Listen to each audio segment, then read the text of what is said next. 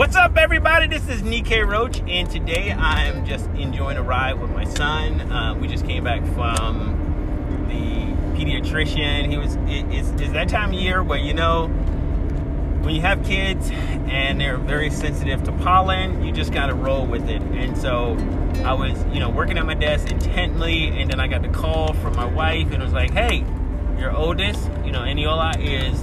Know, having some respiratory issues. And so, what do you do? You bounce. You go ahead and do that. And so, I first started doing uh, really an initial kind of diagnostics on what's kind of happened, what's his issue, what is, what is, you know, what's going on, what's the emergency. So, after basically triaging, and when I was a, when I was a medic in the army, we had to triage. And if you don't know anything about triaging, it basically means you find out what's the priority and how to develop a plan of action to address whatever is causing you an issue. So, in, in marketing, you sort of got to do a, a pretty much about the same thing, but it's a way to ask questions. And one of the things that I learned many, many years ago through countless hours of training and actual practical application and working with some of the top prospecting and closing professionals on the planet. I mean, whoa I mean, and I look back and, just look at some of my mentors and some of the folks that I, have worked with. They are the bee's knees of certain industries, of specifically home businesses. And so, by going into that industry, I, I, I crafted it to be able to show other massage therapists how to prospect and close their clients before they actually get into the office, before they actually talk to them, and, and really just triage because it's sort of like this you have to ask good questions. That's the key of prospecting. And if you think about it, prospecting is no more complex than somebody hanging out in, if you think about those guys in the old Western movies, that these old, you know, scruffy looking characters, you know, trying to go through a whole bunch of dirt to find the gold. And that's prospecting, but now you're doing it verbally. And you're trying to go through and find out what's the dirt meaning the stuff you don't really really need is valuable but it's not stuff that's going to help you to help that particular client or or patient to get to a solution. So it's very simple. You just simply start starting out. And here's the rule of thumb in prospecting. You ask questions and shut up. You ask a question and you shut up.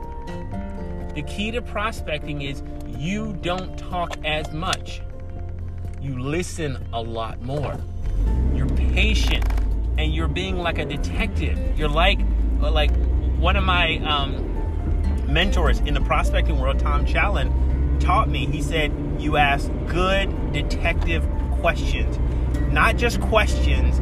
You're asking questions to develop and expose what's causing the person the problem." So here's an example. Somebody calls your office out of the blue in whatever, and they say, hey, you know, I'm having a problem with such and such an area. Now you can go straight into, hey, you need to come in for this particular treatment or that particular treatment because you think you know what's going on. But if you ask good detective questions, you can determine that that person does not need just an hour of a massage.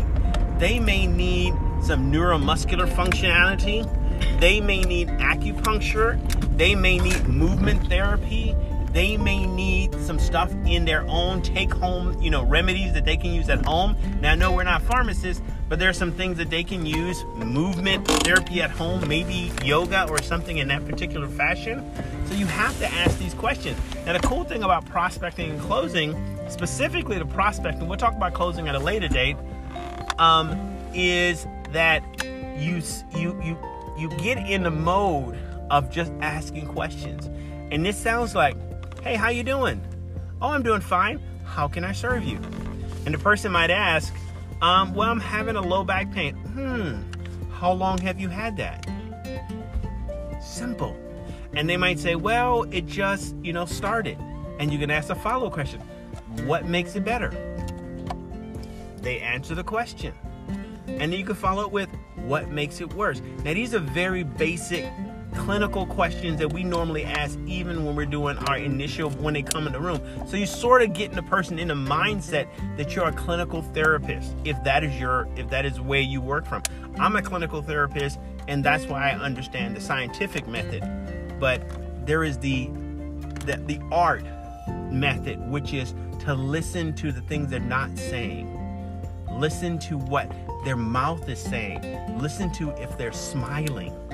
You can if you hear if I'm speaking to you like this and I'm speaking to you like this, then you can tell that you hear the air in my teeth. You hear the air passing through my teeth when I'm smiling. It sounds different on the phone. So you're you're prospecting listening to the things that they're not saying so that you can get to a good solution for them. And here's the key about marketing is you're looking to see if you can help them so that you can build a relationship and see if it's actually a good client because what happens is if you find out that that person is looking for just, you know, regular relaxation massage, then you may be able to take care of them. Or maybe you need, if you have a practice and a group practice, you can send them to one of your, what is some of your less experienced practitioners. But if they're looking for a clinical therapist, then you need to understand the answers that they're giving you. And through that, you can prescribe, you know, and again, we're not physicians, but you can prescribe in your head a particular regimen. And oftentimes, as a clinical therapist, you're able to charge a lot more. I've seen folks in our community charge $45 up to $200. And this is my community, and this is a southern small community versus somebody in a larger sector where you can charge $300. And you can charge whatever you want to based on your understanding, and that's the key component your understanding. So, when you prospect, very simply, ask good questions. And here is the magic formula that I'm going to teach you, which was taught to me, which I use so often. We all have, and those of us who are massage therapists and clinical massage therapists, advanced certifications. Some of us have advanced degrees. Some of us have training that would rival a physician in the number of clinical hours we've actually put in contact with a person people don't really care about that. They want to know you're competent, they want to know you're professional, they want to know you understand what you're doing, but you don't have to make it so clinical. The magic words to use in prospecting, even if you're not prospecting about massage therapy.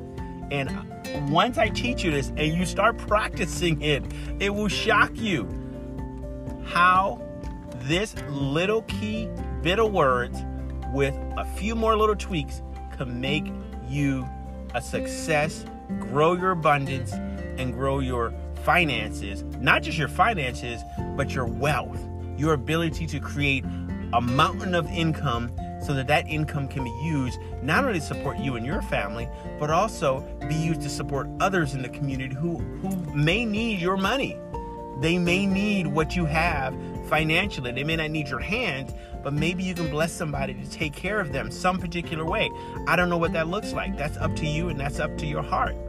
But the magic formula, and it's not really magic, it's artwork.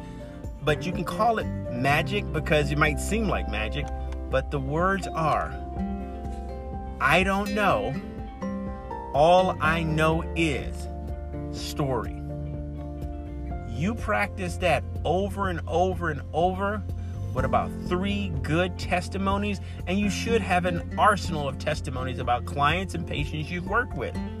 You don't have to give them the litany. It can be something simple like if you ask me a question, very simply, it, and it sounds like this, so so crazy simple.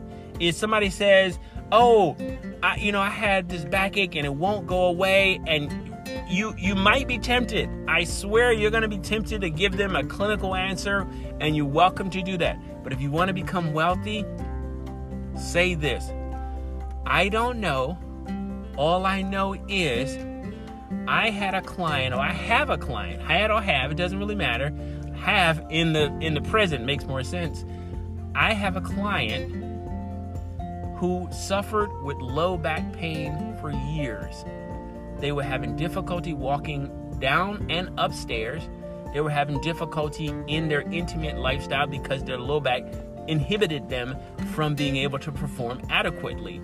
They could not move right or left, and it hurt so bad, but they didn't want to do anything. They came to my table. I evaluated them. And by looking at them, I noticed that there was a bulging disc. They did not know it because they never touched back there and they never looked back there. Do you know? They went to their physician, and the physician operated on them and said, You're lucky that this massage therapist came in contact with you because they saved you from possibly paralysis. You do that story and then add in there, I don't know if it's, we're going to discover that kind of stuff with you, but add another story. I have another client who's a, a marathoner. As a matter of fact, they're an Ironman. they're they're a tri triathlete, and they were having some difficulty really getting into their game. Every week they practice, you know, literally six days a week. They're practicing mode because they're always going into Ironmans. They had previously worked with a with exercise physiologist. They had worked with others, but they came in on my on a recommendation for their spouse. After one treatment, they went out there and performed at one of the highest races they've ever had. They frequent they infrequently have injuries and they come in every week for the last 10 years. Now, I don't know if you're going to get those kind of results, but we're going to do an evaluation to see if this makes sense for you.